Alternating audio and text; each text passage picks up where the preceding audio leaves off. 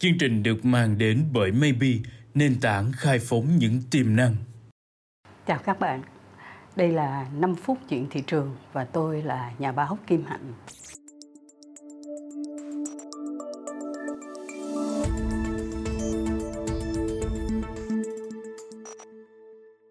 Chúng ta lại gặp nhau trong những cái thông tin mới nhất của thị trường đầu năm con rồng.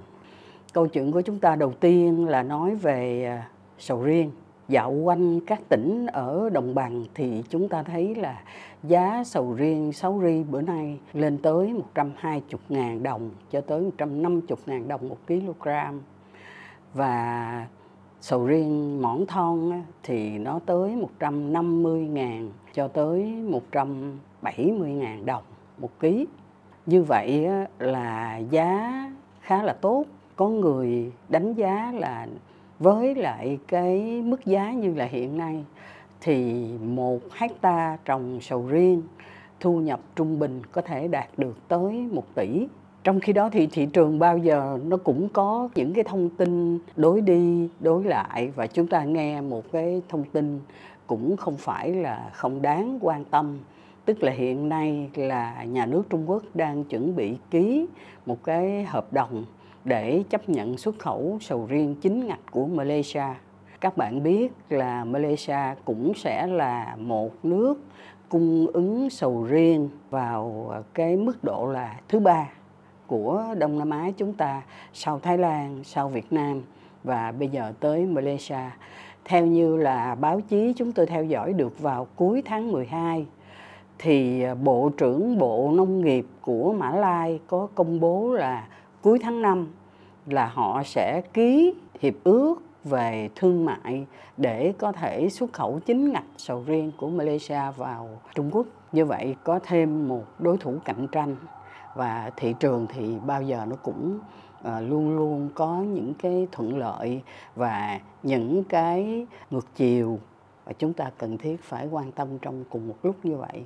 Về thị trường cà phê thưa các bạn, có người nói là trong cuộc sống của chúng ta, nhất là đối với lại người dân đô thị thì cà phê là nông sản quan trọng thứ nhì sau gạo.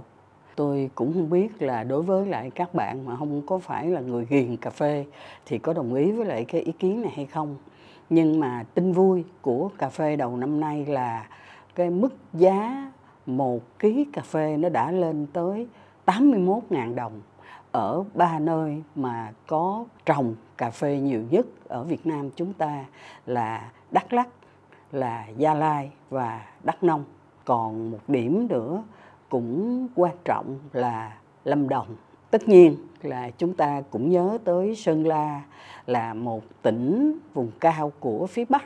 Hiện nay lại trồng được Arabica khá là tốt Tuy nhiên, nếu nói về Robusta là loại cà phê chính của Việt Nam chúng ta thì có những cái tỉnh Tây Nguyên như vừa rồi.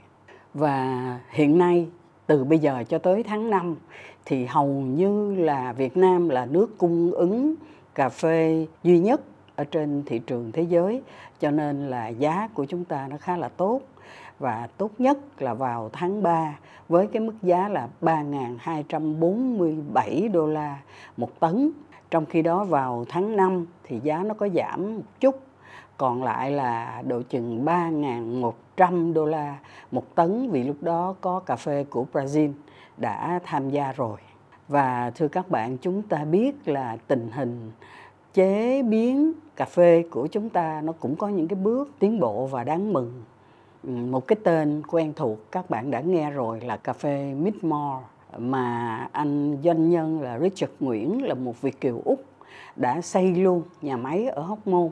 Và trong những ngày cận Tết thì chúng tôi thấy người ta cũng bắt đầu tặng nhau cà phê Midmore tức là cà phê có ờ, pha cái trái cây được chế biến. Và gần đây ngoài trái cây thì cà phê muối biển của Midmore cũng bắt đầu được quan tâm nhiều và chúng tôi biết là vào ngày mùng 6 Tết á, là Midmore đã bắt đầu đưa cái hàng xuất khẩu đầu tiên của mình để mà tiếp tục bắt đầu làm quen và tiêu dùng Midmore ở thị trường Úc. Đồng thời một container cũng chuẩn bị sẵn sàng để đưa qua thị trường Mỹ. Trong khi đó thì thị trường Hàn Quốc cũng bắt đầu ký kết để chấp nhận hàng cà phê pha với lại trái cây.